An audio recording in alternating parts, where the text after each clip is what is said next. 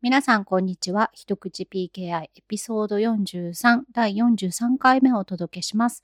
今回もお相手はゆりかと、ひとけいです。よろしくお願いします。よろしくお願いします。ということで、今日も一口 PKI のお話をしていきたいと思います。はい。今日はですね、証明書のトラブルシューティング難しいの話をあしたいと思っています。あ、はい。これね難しいなと思ってとある、えーカナダかなの大学の教授の方がブログでですね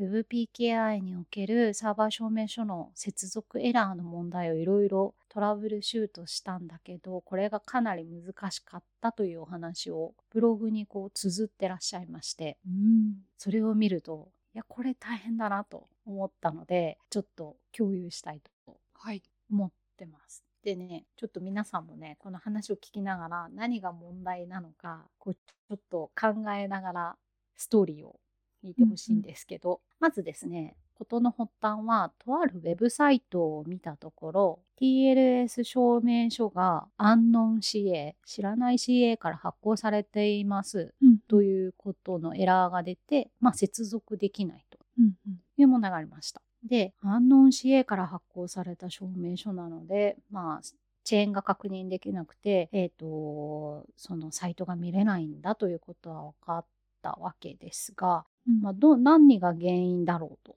思いまして、まず、まあ、あのブラウザー Chrome を使ってみてましたと Windows 10のマシン上の Chrome を使ってみてましたでうん Chrome ダメですとで Edge にしてみた Microsoft Edge にしてみたところ、まあ、これもダメでしたとうん。うん。ただ Firefox を使って見てみるとちゃんと正常にうん。見れましたでなるほどなるほどこれはなんかなるほこど。の信頼されてない CA 証明書じゃないかとうん。うん。うん。うん。いうことでどうしたものかなと思って、ももうう一個別のマシンの他のマシンの Chrome を使って見てみると接続できたちゃんとエラーなえウェブサイトが見れましたこれは不思議ですね。はい。で Edge も大丈夫だった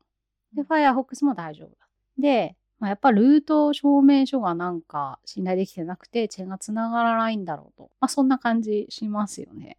うん。ね、だろうと思っていろいろルートを見たんだけどでもルートは信頼されてるっぽいと。あ、そのコンピューターでですか。うん、うん。で当時はまだ当時はというかこの時はまだ Chrome も Edge も Windows マシン上なので Windows にある証明書を信頼してうん。 Firefox は Firefox が持っている独自のルートストアを見るという感じなので、うんその現象が出てるマシンの Windows のルートストアじゃないかときっと思ったんだと思うんですけど、うん。そ。れではないっぽいと。うん。うん。うん。なんだなんだと。よくわからんぞと。うん。うん。いうことで、いろいろその証明書を見てたところ、うんふとこのアンノン CA と指してるのはルートじゃなくて、うん中間であろう。ほうほうほうほう。中間だということに気づいたわけです。うん。うん。で、これ、あの、エラーにですね、Chrome も1もなんですけれども、あのー、アンノン CA から署名されているので、この、あの、サーバー証明書は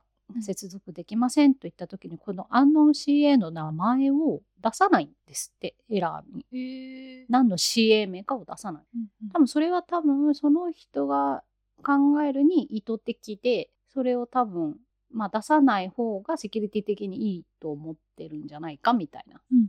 まあ要するにですね。でそのなどの CA で CA 証明書が足りないのでエラーになってるのかっていうのは分からなかったんでこう漠然とルートだろうと思ってたんだけれども実はこれあの確認できないのは中間だと。うんで TLS の接続をするときにクライアントがサーバー証明書をまずアクセスに行ったときに取りに行ってウェブサーバーの方がサーバー証明書をクライアントに送りますけれどもその時にウェブサーバーはルートを除くサーバー証明書と発行したその中間 CA 証明書の証明書を送るのが基本なんですね。で、クライアント側にあるルートと合わせて、チェーンがサーバー証明書、中間証明書、ルートとつながるかどうかを見て、つながれば OK ってなるわけですけれども、どうやらサーバーから中間が送られてなくて、うん。なのでルートは持ってて、送られてきたサーバー証明書はあるけど、途中の中間が確認できないのでエラーになってるうん。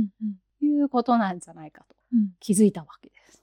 でこの時点でですねすでにかなり PKI の知識がないと これ中間じゃないっていうのわからないだろうと、いうことですねだってあのマシンごとに挙動が違うのでクライアント側の問題かなと思っちゃうわけじゃないですか。うんだけど本当は Web サーバー側が中間証明書をちゃんと送ってきてないことが問題うんなわけですよ。で、うんなんだけど、うんじゃあサーバーが中間証明書も送ってきてないことが原因ならなんで、えー、とブラウザ間での挙動が違ったり端末間うんでの挙動が違うのかとうんいうことを調べていくとどうやらうんブラウザはうん中間証明書をうんキャッシュしてるらしい。ほうほうほうほうそんな挙動は広く知られてないけれどもうん調べるとどうもその中間 CA を、まあ、発行したことがあ発中間 CA 証明書が発行したウェブサーバー別のウェブサーバーを見た時にうんその中間証明書をブラウザ側がキャッシュをしていて、うんもしキャッシュがあったらチェーンをそのままつなげるとうんうんうん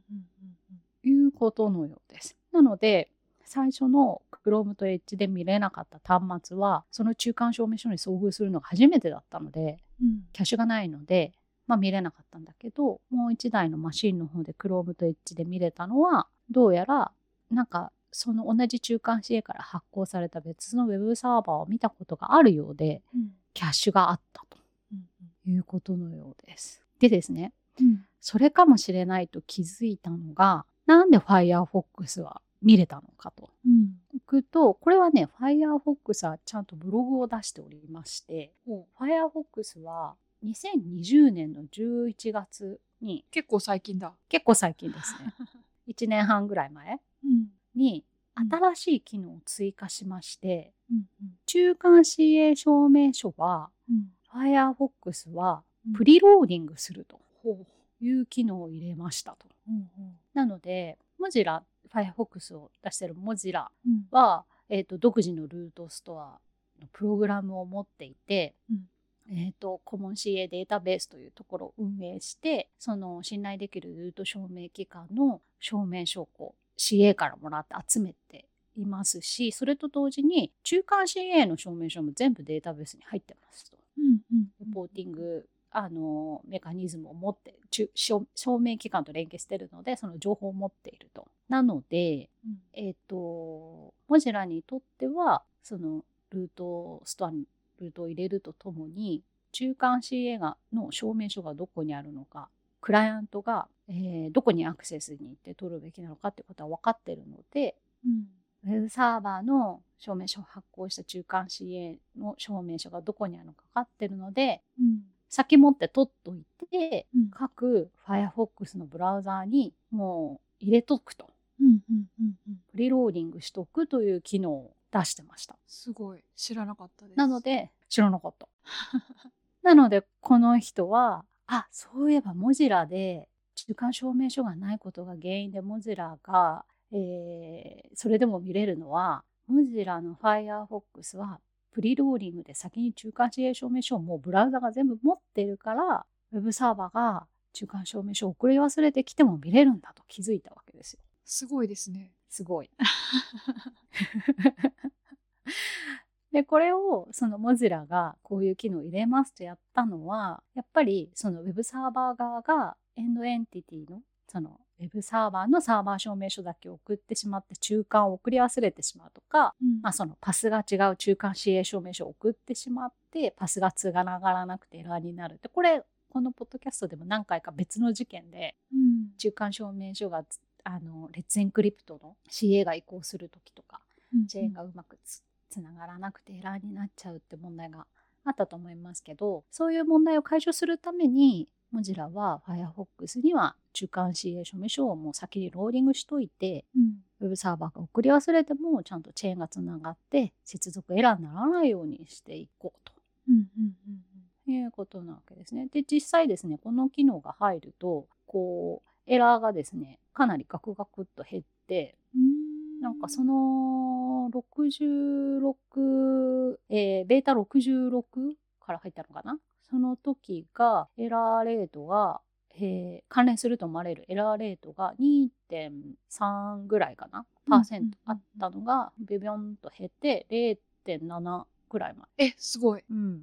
減ったと。うんいうことで、その中間証明書があんま足りなくてエラーになるとか遅延がつながらないみたいなのが、まあ、ユーザーにとってそういうエラーがなくなってあるいはその、まあ、WebPKR 業界にとって、えーこういうエラーが改善しましたとうんうん。いうことがあったようです。えー全然知らなかったです。うん、でこれがあったのであ中間 CA 書面書が足りなくてエラーになっているのに Firefox があるというのはプリローディングの機能があってということは Chrome と Edge も見れてるやつは多分なんか一回見たことがあってキャッシュしてんじゃないかと同じようにうんプリローディングはしてないんだけど、なんか見たことがあってキャッシュしてんじゃないかという結論に至って新規インストールしたやつだとやっぱりエラーになってうん、で、えっと、新規インストールしたマシンの、えっと、Firefox でも、まあ、プリローディングすぐ、すぐするわけではないので、うん、えっと、インストールして、クリーンなマシンでインストールして、すぐやれば多分エラーが出る、うん、出るだろうということでした。ということで、えっと、トラブルシューティングの旅がうん、うん、うん。結論を迎えたわけですがこれが、えートラブルシューティングにこう役立った一つのものとしてサーティゴっていう証明書チェーンとかを確認するツールが GitHub で公開されてましてえー、これを使って、えー、と証明書のインフォメーションをあの確認したりチェーンを確認したりして、まあ、トラブルシューティングしたと。えー、なんかこれなんかなかなかちょっと知らなかったんですけどこのツール、もうんなかなか使えそう普通にオープン SSL で S クライアントするかもしれないですね。自分だ ったら。あ、中間支援証明書来てないってなる気がするな。 でもそれは多分その頭が うん中間証明書来てないかも系にちょっと頭があるとうんあの見るかもしれないんですけどうん私でもこれなんか最初の本読んでてやっぱねなんかルートないのかなってああ、それは思思いっちゃまっす。うん、思うと思います。で多分ルートを先に見ちゃった可能性あるなう。ん、ルートまず見ると思います。うんそうそうそうそうあれルートあるなーってなったら、オープン SSL、S クライアントするかな。かな。まあ、あとはそういうツールで見たりあとは SSL サーバーテストうんうん。 sslabos.com の SSL テストのところとかにうん、こうちょっと、あのークエリかけてみると、まあ、もうちょっと早くトラブルシュートできたんじゃないかなと本人はこうちょっと振り返ってうんらっしゃい。なんか、あのー証明書の中に中間 CA 証明書の場所みたいなの入ってませんでしたっけそう期間情報はさす がさすがでこれですね証明書の 企画を書いてある RFC5280 のはいセクション4.2.2.1でですね、はい。あの、イシュイングサーティフィケート URL うんということで、こう、あの中間証明書のこう場所が書いてあるはずなんだけれども、うんでも、ブラウザはなぜかこれを見て取りには行かないと。えー、ブラウザって取りに行かないんですからしうい。ん私、この辺の挙動ちょっと記憶ないんですけど、うん。DLS の接続の時は取りに行かないのかなえー、そうなんだとりあえ、ず、はい、今回の場所においては、うんうなんか、取りに行ってないと。えー、でそれは意外こでれす。私むしろそれ意外だそう、意外でしょ。うんうん、でこのこの方別のブログエントリーでちょっと前2019年ぐらいだったかな、うんにえっと一体こう中間 CA というか発行した証明機関はどういうふうにそのエンドエンティティの証明書から、えー、分かるのかと。うんチェーンをつなっていうエントリーも書いてらしてそっちはねちょっとまだ読み込めてないんですけど基本的には、えっとサブジェクトうんアイデンティファイアのところで、はい、確認していると。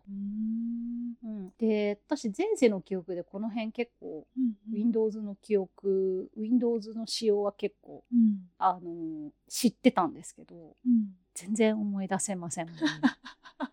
何だったっけと思っていやこれねそのどういうふうにうん行くかっていうこうインターあの動作を使用動作ってやつをうんかなり前世ではうんいろいろ調べてというか、まあ、担当してたんですけどうんびっくりすることにうん全然覚えてないと思って、どうしたんだ私 それはいいことだと思います。生まれ変わったんですよ。転生したんですよ。ちゃん生とまれ変わっちゃったよ転生しちゃったうんでも確かサブジェクトネームのなんかアトリビュートからいて機関情報アクセスとかああいうのって何だったかななんか っていう記憶はあります。あれなんか私も前世の記憶では、機関情報アクセスから証明書取ってきてくれたような気がするんですけどね。これ動いてないの取かっ。てくる時と取ってこない時があった気すんだよへな。ええでもブラウザで取ってこないんだったらええそうなんだっていう感じですね直感と異なるというかブラウザで取ってきてくれるつもりで入れてる気がするんですけどでもうーん Firefox もその感じだと AIA 見てるわけじゃなくて AIA って機関情報アクセス見てるわけじゃなくてプリローディングその CCADB の情報をもとにプリローディングしてるってことなんですね。そうえーファイアフォックスの方、はそのあの機関情報アクセスの方じゃなくてそうなんだ自分たちが、えー、と信頼できるルート証明機関とそういうデータベースを作ってこれを信用しますってやってる流れで、うんどの発行 CA 使ってるかって言ってどの、C、証明書かっていうのはきちんともうデータベースとして持っているのでうんその情報源でもう持っているだから訪れたことないうんえーサーバー証明書の、えー発行中間 CA の証明書も全部プリローディングの全部最初にしとくっていううんことなんですよ。だからイメージ的にはそのルート証明書がもうすでに、えー、と端末にもうあらかじめセットされているように中間 CA 証もセットしとくとうんいうことみたいです。へー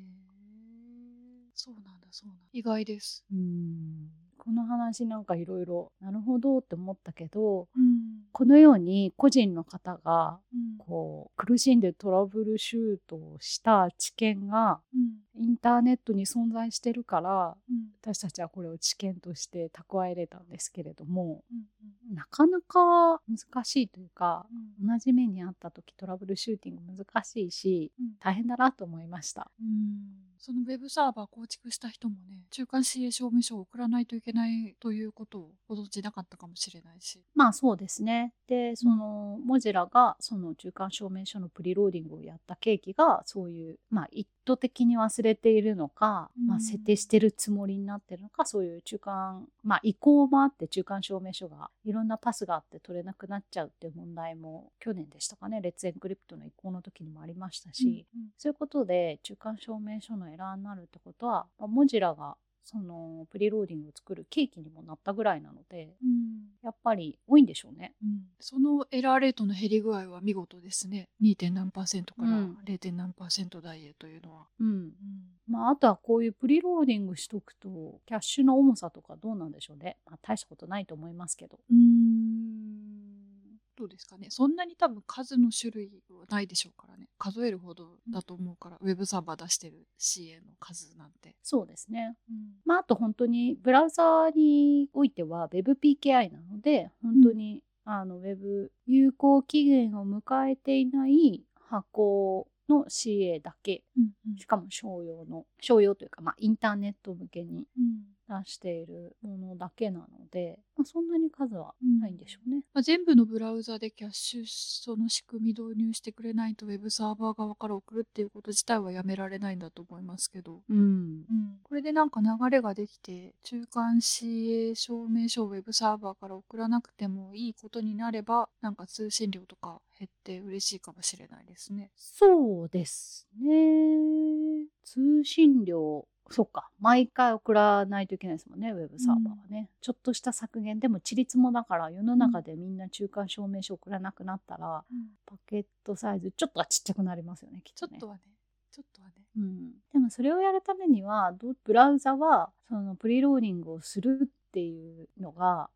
まあ、浸透しないとというか、そうですね。うん、スタンダードとかそういうのではないでしょうか、まあ、もちろん大手の Chrome、Firefox、Microsoft Edge とかが対応すればカバー率相当高いとは思うんですけど、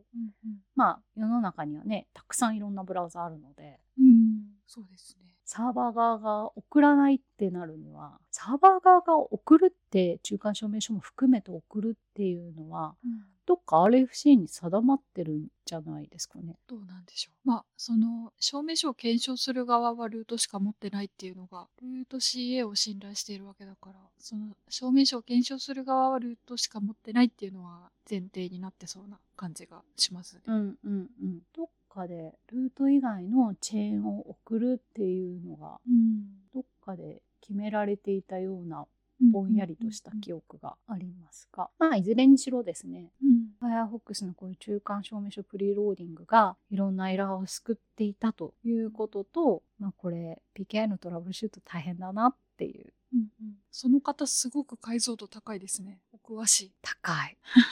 詳しいまああのー大学のね教授でうんのようなあのちょっとさすが詳しいプロファイルまで読み込めてないんですがそしてきちんと調べてそれをちゃんとアウトプットされて、こうこうこうでしたと素晴らしい素晴らしいです。参考になりました、うんはい大変大変参考になりました知らなかったし、AIA 見てないんだっていうのは結構ショックですね。見てないんだこの挙動からいくと今回は見てなかったようですそのかうんそれについても触れられていて おさすが。なんか書いてあるんだけどうんあの書いてあってブラウザー取りに行ってくれていいものなのにやってないって書いてあるので、おー解像度高いな。すごいですね。はいうんうんすごいすごかったですうん面白い。でも詳しいからこそうんそのルートだと思ってルートの方から調べたうんからなんか最初にそのツールとか SSL ラボで見てればよかったってうんそしたらもっと早くたどり着けたのにっていうふうに書いてあったんですけど解像度が高い方だからこそなんかそっちに進んじゃったっていうのもあるしあと一個ねそのブラウザが出してた TLS 証明書が一種あのアンノン CA から発行されてましたっていう文言がうんあの、C、知らない、そのアンノーンな CA から発行されたってことは、ルート CA のことだと思っていて、うんそれを言うならば、その、インターミディエートサーティフィケートが確認できないって言ってくれてたら、中間証明書を疑ったのにってうんうんうんうんうんうんいう、その、彼なりの、その、世界の見方とか、うんえー理解の仕方というのが、まあ、確立されているので、うんエラーメッセージって結構読み手側の知識レベルに応じてどういうふうに読み取っちゃうかって変わる時あるじゃないですか。うんなのでその彼曰く「アンノーンな CA」って言ったのでもうルートの CA のことしか考えられなかったみたいなトーンでした ね。まあでもブラウザはその証明書を発行した CA がインターミディエートなのかルートなのか知る由もないと思うのでそこ確かはしょうがないかもしれないそのまあ証明書を出した CA をルートとして信頼することももちろんできるわけですからまあね、それはちょっと難しそうですね、うん、その読み手側がの知識でそのメッセージを読んじゃうという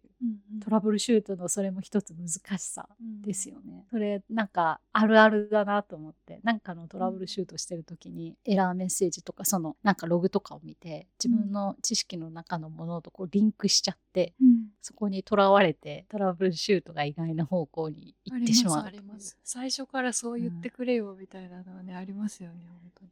あ る私昔なんかのねトラブルシュートを Windows 機のトラブルシュートをしてる時にうんあの自分のマシンじゃなくてとある環境のトラブルシュートをしてる時にうんアプリケーション Windows のアプリケーションログうんうんあの自由にサードパーティーとかがこうログをかけるうんタイプ種類のアプリケーションログのところにうんシステムログ Windows が基本確保のシステムログのソースとかと同じ名前を付けているアプリがいてそのアプリがアプリケーションログの方にシステムログって書いてうんログを出してたんですよ。でそれを見ると私にとってはもうシステムログとしかもう読まれなくてずーっとなんでうん Windows はこのログを出すソースがないのにうんなんでこのログが出るんだと思ってわからんソースにないものが出ていると思ってずーっと追いかけてたらなんかアプリケーションログの方だったっていうもうシステムログだと思い込んでしまってずーっとソースにないものが出てもうほんと幽霊の仕業としか思えないと思い込むぐらいうんマジでソースコードの中に幽霊がいると思ってすごい悩んだらそういうオチだったっていうでもこう最初に思い込んじゃうとうんトトラブルシュートは難しい。うん、トラブルシュート面白話たくさんあるはずなんですけどいざ何かありますかって言われると何にも思い出せないなまあいいことかもしれないですねそれいいこと、いいこと。何にも覚えてないもう本当に大変だったトラブルいっぱいあるはずだけどうん。いいこと、いいこと。何にも覚えてないですふとした時になんかこう、リンクされて呼び起こされる時ありますけどね。あこんなのあったなとかねあったなとかね。まあでも、過去は思い出さないのがいいことです よ。 そうかもしれませんいや、しかしもう、あの、チェーンのつなげ方の仕組みを、あんだけ、多分世の中に数えられるぐらいの解像度でうん理解してたのに、うん確かにねも時間がかかっちゃったというかう、もう忘れました。なんかすごい貴重なものを自分の中で失った感じありますが、まあ、いっか。ちょうどね、あのーそのパス構築とパス検証のトラブルがあった時期というのがあったんですよね。うん。 2010何年か頃に。そうね。うん。私ももう忘れました。すごい。パス検証ばっかりや ってた。もうその頃私もやってたと思います。その頃の、で、いくつか公式文書も書いてたんですよ。ドキュメントを書いて、こういうふうに動きますよ、みたいな。うん公式文書、動作解説の公式文書とかも書いてたんですけど、 今読み返しても、当時の私は何を知っていたのか、もう思い出せない。あれはやっぱり本当に完全に前世の私ですね。うんなんかその文章に AIA の話出てきたような気がするんだけどな。でも見てない。あ、いっぱい出てききてますよ。 いっぱい出てきてると思う。 でも今見てないっていうことなんですよね不思議まあ2022年だからう2010ん何年の話とはまた違うのかもしれないですけど、今もどこかでね役立ってるんだとは思うんですけどまあその業務はなって使う業務になってるのでまああの自分の記憶からはちょっと薄れてしまったというか、まあ、違う記憶が入ってきてしまったというかあのメモリに載ってない感じですねメモリーにインメモリーにいないですね。スワップされちゃった感じで、スワップされちゃいました。はい。ということで、あの、興味のある方は、このトラブルシューティングブログとか、あと、あのー、Firefox で実装されているインターミデート CA の、えープリローディング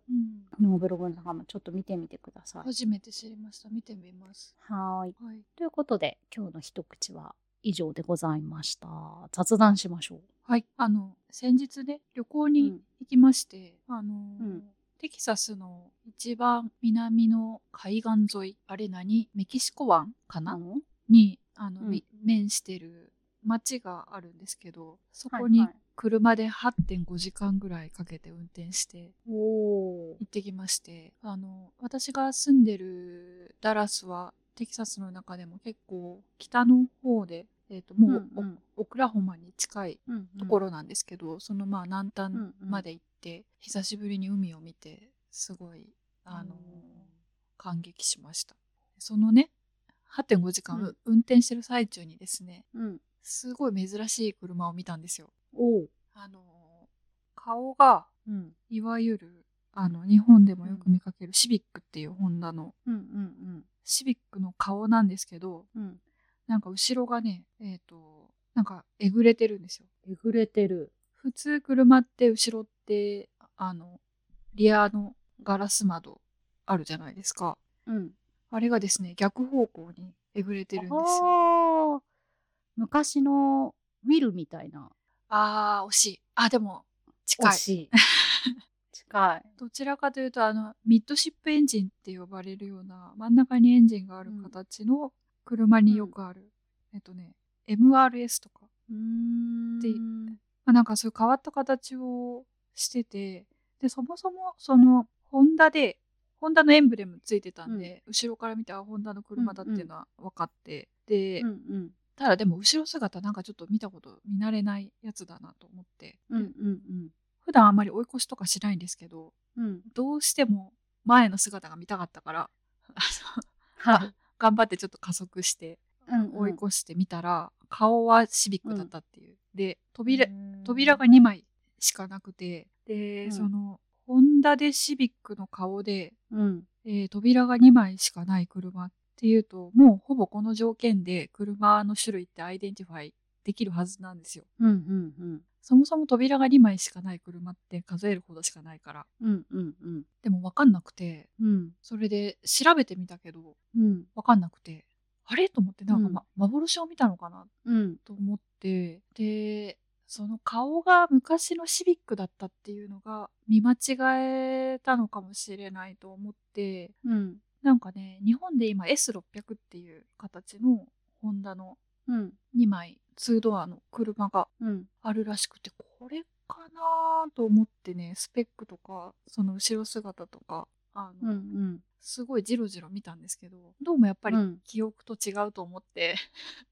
うんで、しかも、あの、日本の車って25年経たないとアメリカに持ってこれない、あ、日本の車に限らないですけど、あのうんアメリカ国外で生産されて、アメリカ国内で販売されてない車って25年経たないとアメリカの中に持って入れないので、そのへえ S600 がね、アメリカ大陸にあるわけがないんですよ。はいうんなんかそれで、幻を見たような気持ちになってたんですけど、うんうんそのツイッターでね、うん顔がシビックで、扉が2枚で、後ろが、あの、ミッドシップエンジンみたいにえぐれてる車を見たんだけど、正体がわからないみたいなことを書いたら、うん詳しい人がこれじゃないかっていうのを教えてくれて、結果的うにんそれだったんですけど、うんうんその全く知らなかったんですけどシビック・デルソルっていう名前の車があってうん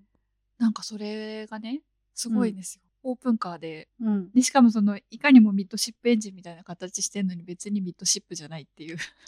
へえで YouTube でそのオープンカーになるところを映像で撮ったビデオみたいなのが見れるんですけどなんかね思ってるのと違う開き方するんですよ。なんでなんでそんななんでそんなことにしたんっていう。後で後でちょっとビデオ送ります。あ見てうん見てみよでそのシビック・デルソルっていう車自体も面白いんですけどなんかうんこのことが私の中で非常に、あの何と言いますかあの気持ちを新たにする出来事となったんですけど私ううん車の種類をですねうんアイデンティファイするのが結構好きでうーんあのモデルとか年式とかはいはいはいはいこれは何年式の何々みたいなうんうんうんうんことが分かるのが好きでそのは道を走ってる車が何だっていうのを分かりたいんですよ。へえうんうんうんでなんかそれでね、あのー調子がいいと結構分かるん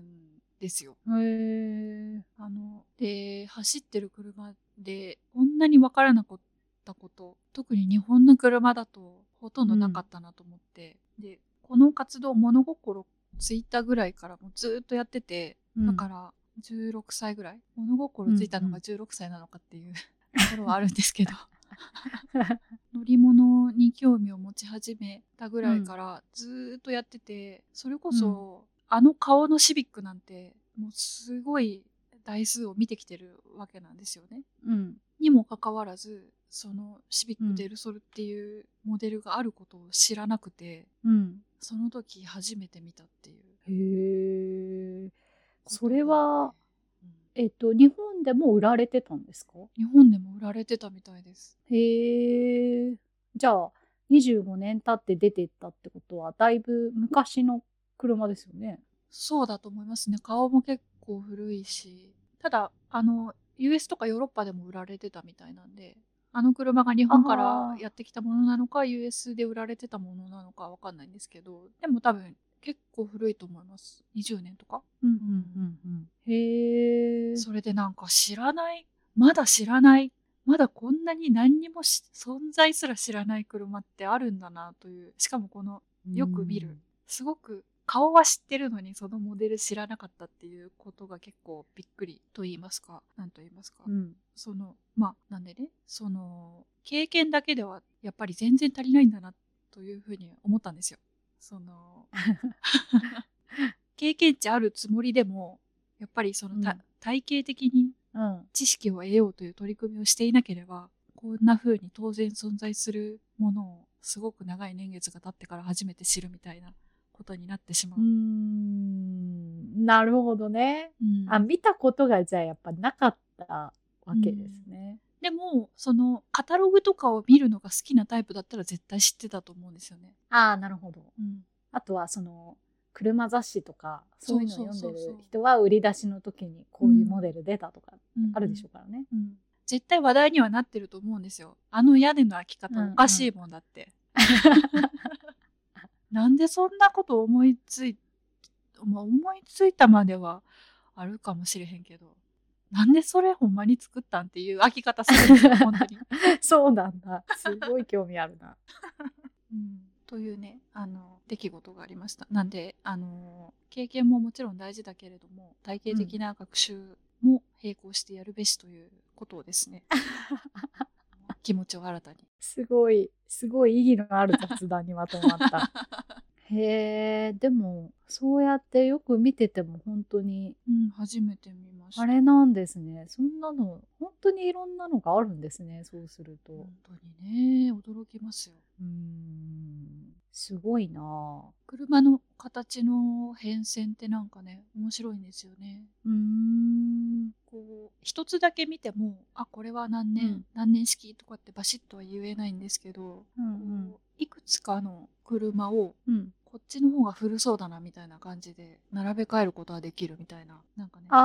あ思議な感じーが確かにねでもこうちょっと四角ばったものとか最近のってうん最近っていうかまああの近代うんかなり特に2000年超えの車って、うんこう燃費がいいっていうのが売りになってくると、うんうんこう空力空力的な問題からやうんっぱ形がかなり流線形に、確かに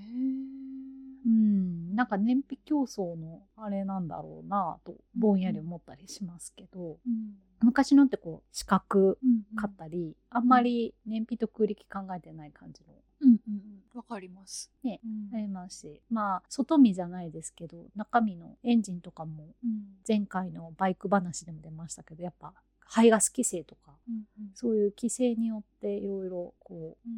時代が流れてるものがありますもんね。うんなんかねもう多分ガソリンエンジンの車ってどんどん少なくなっていくでしょうからうんここからまた変わっていきそうですよね車の形って。うんうんあと細かいとこで言えばあのドアを開けるうんあのスライドドアじゃなくて普通のドアのうんドアを開ける取っ手って上からこう手をスポッてさせるタイプ最近えー多いと思うんですけど、昔のってこう下からこううん引く、なんて言ったらいいんだろう下、えー手のひらを上に向けてあドアはいをはいはいはいカチャって開けるタイプだけど、今ってこうハンドルみたいなのがドアにくっついてて上からも下からもこう手がさせる感じ確かに確かに私最初の車下から入れるタイプでした今はあの、うんハンドルみたいなやつだけど、うんうんうちも昔下からだったずっと記憶があって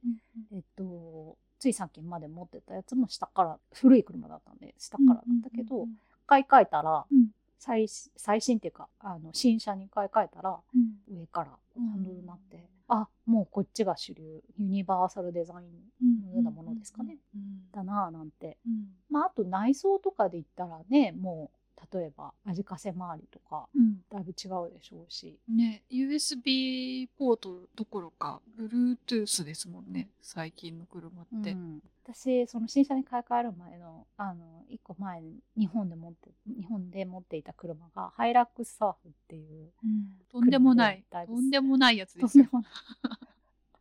とんでもなく古いやつだったんですけどうん私もし、私もし日本でハイラックス財布走ってるのを、例えば、ここ何年かの間に見たとしたら、ツイッターに書きますよ。うんハイラックスサーフ走って たって。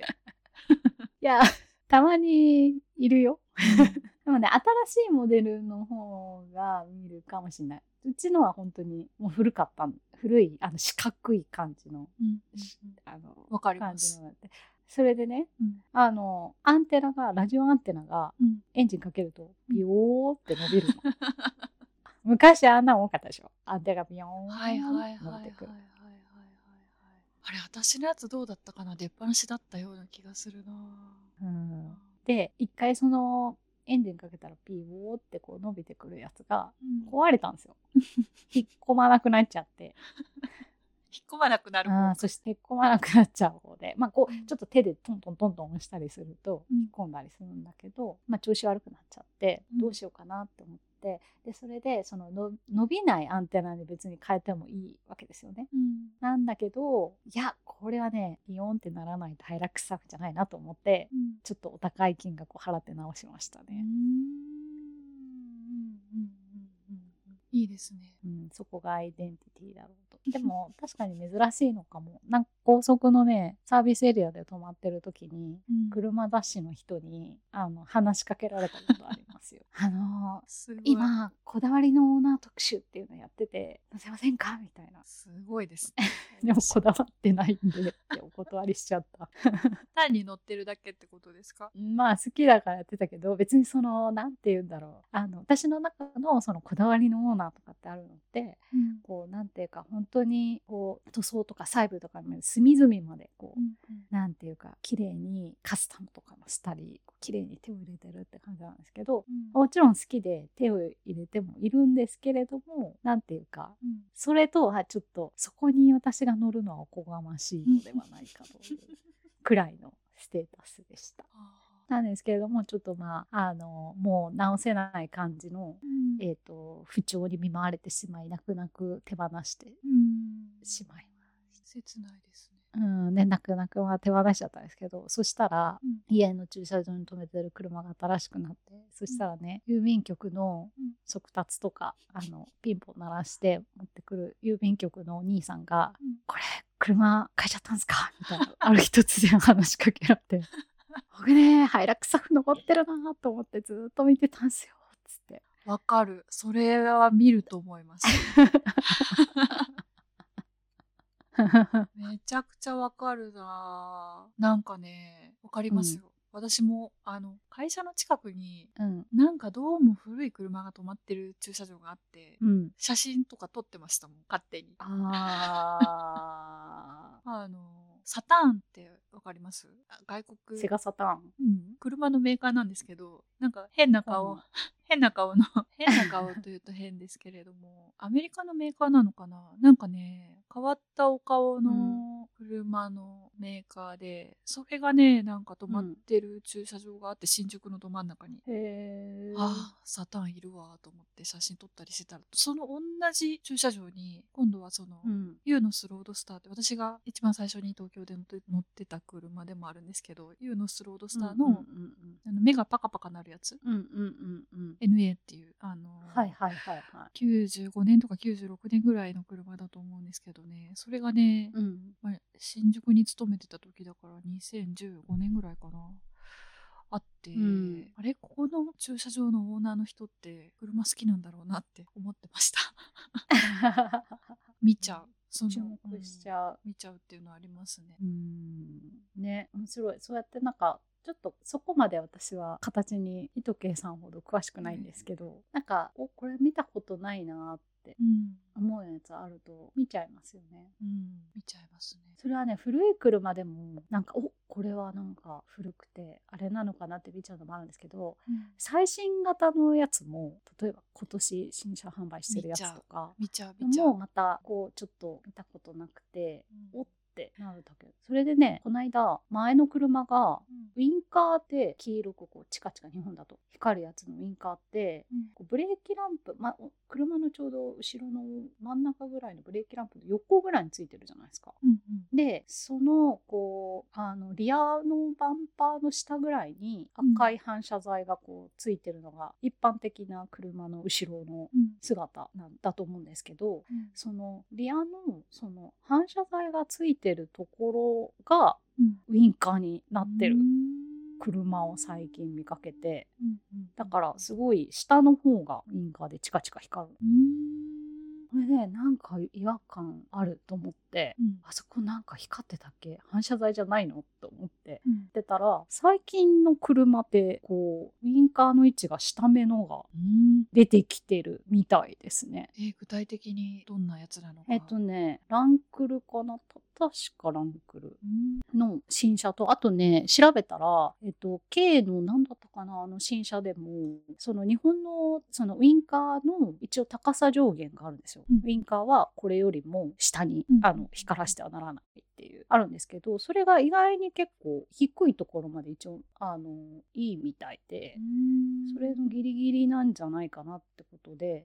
えっとね民間が結構下私が見たのはランクルかな多分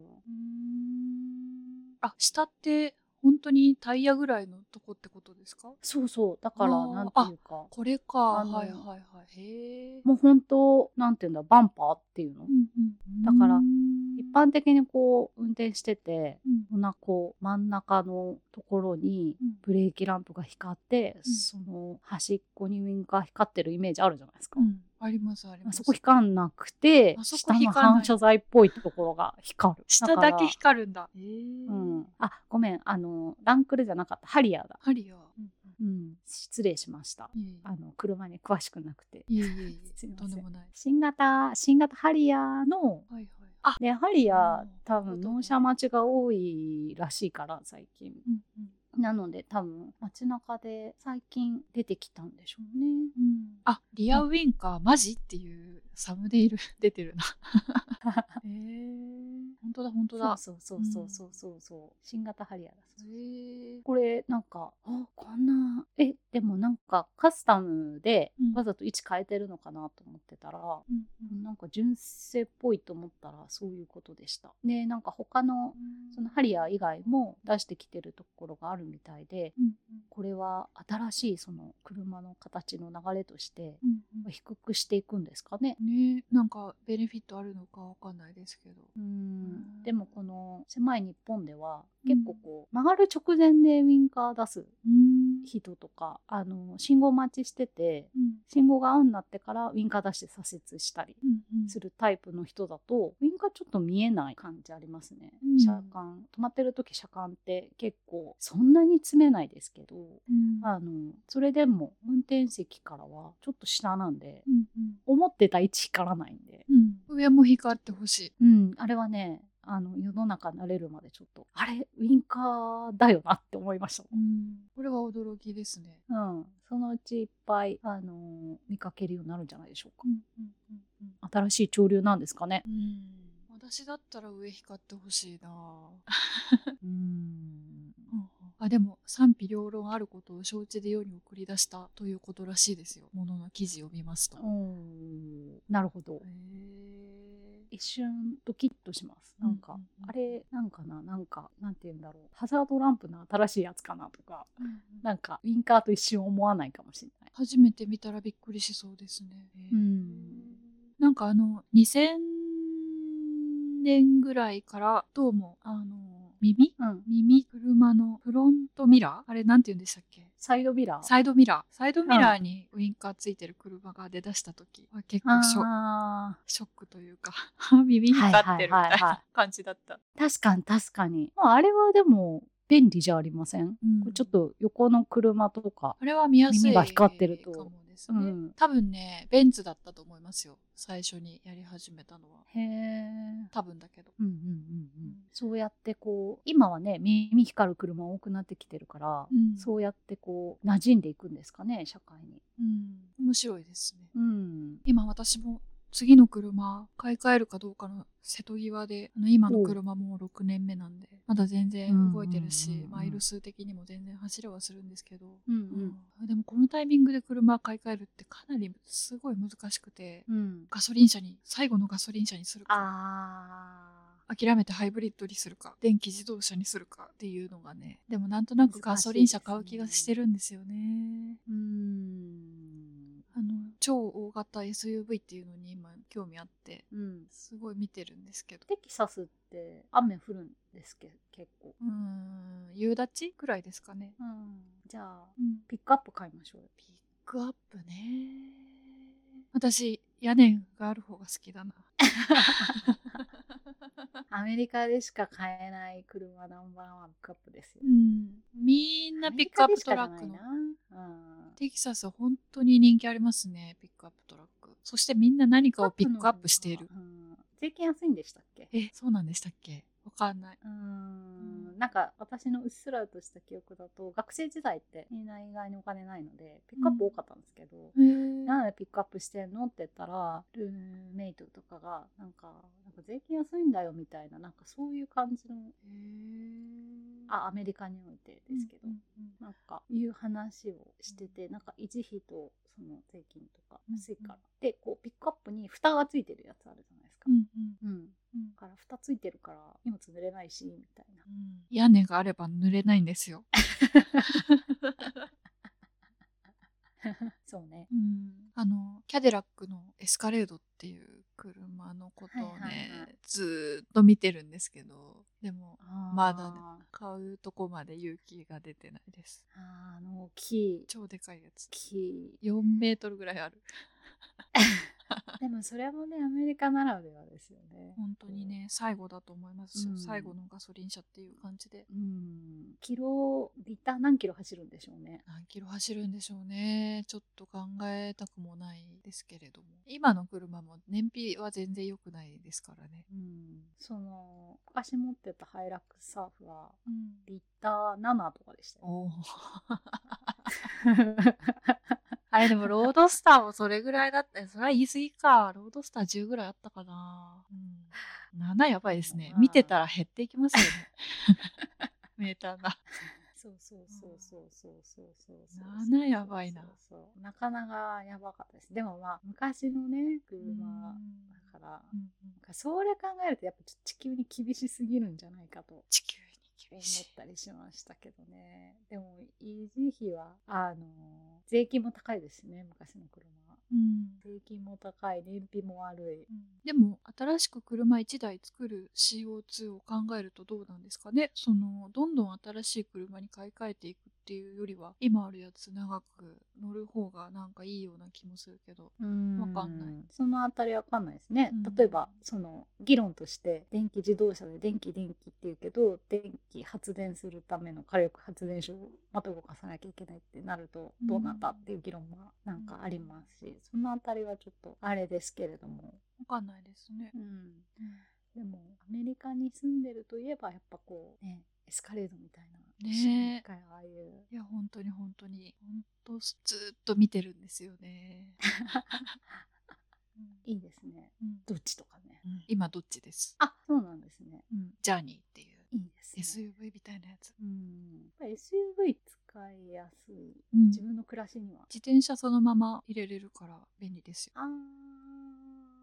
そうですね、まあ、そういう用途がねありますもんねいいですね新しい車探してる時が一番うんワクワクする時ですよ本当に本当に。まあでもできるだけ今の車乗りたいかな乗れるだけうん頑張っそて。れもね大事ですよね、うんなんかこう長くね手入れしながらうん乗ってるっていうのもね時々こうきちんと手入れして乗ってらっしゃる方お見かけしますけどうんうんいいですよねそれもう。んなんというかことで乗り物の話しだすと長いですね。ね2回続けて乗り物の話しちゃいましたね。私たち乗り物好きすぎ ますね。うんいいと思います。園芸ポッドキャストから乗り物ポッドキャストに変わってきてますね。うんでも結構あの皆さんあの継続してコメントをいただいてて本当ありがたい限り、ありがたいで限りですす。うんうん、雑談面白いって言ってくださる方がいて本当にと思いながら良かったです。よかったです。ありがとうございます。うん、皆さんの生活のちょっとした癒し何ですかね癒しになってるのかな、うん、なんでしょうねうん何かに何かになってればうん嬉しいなと。うんうん思います。ということでじゃあ今日はこのくらいにしますかね。はい。じゃあ今日はこのくらいで今回もお聞きいただきましてありがとうございました。ありがとうございました。ではまた次回お会いしましょう。さようなら。さよなら。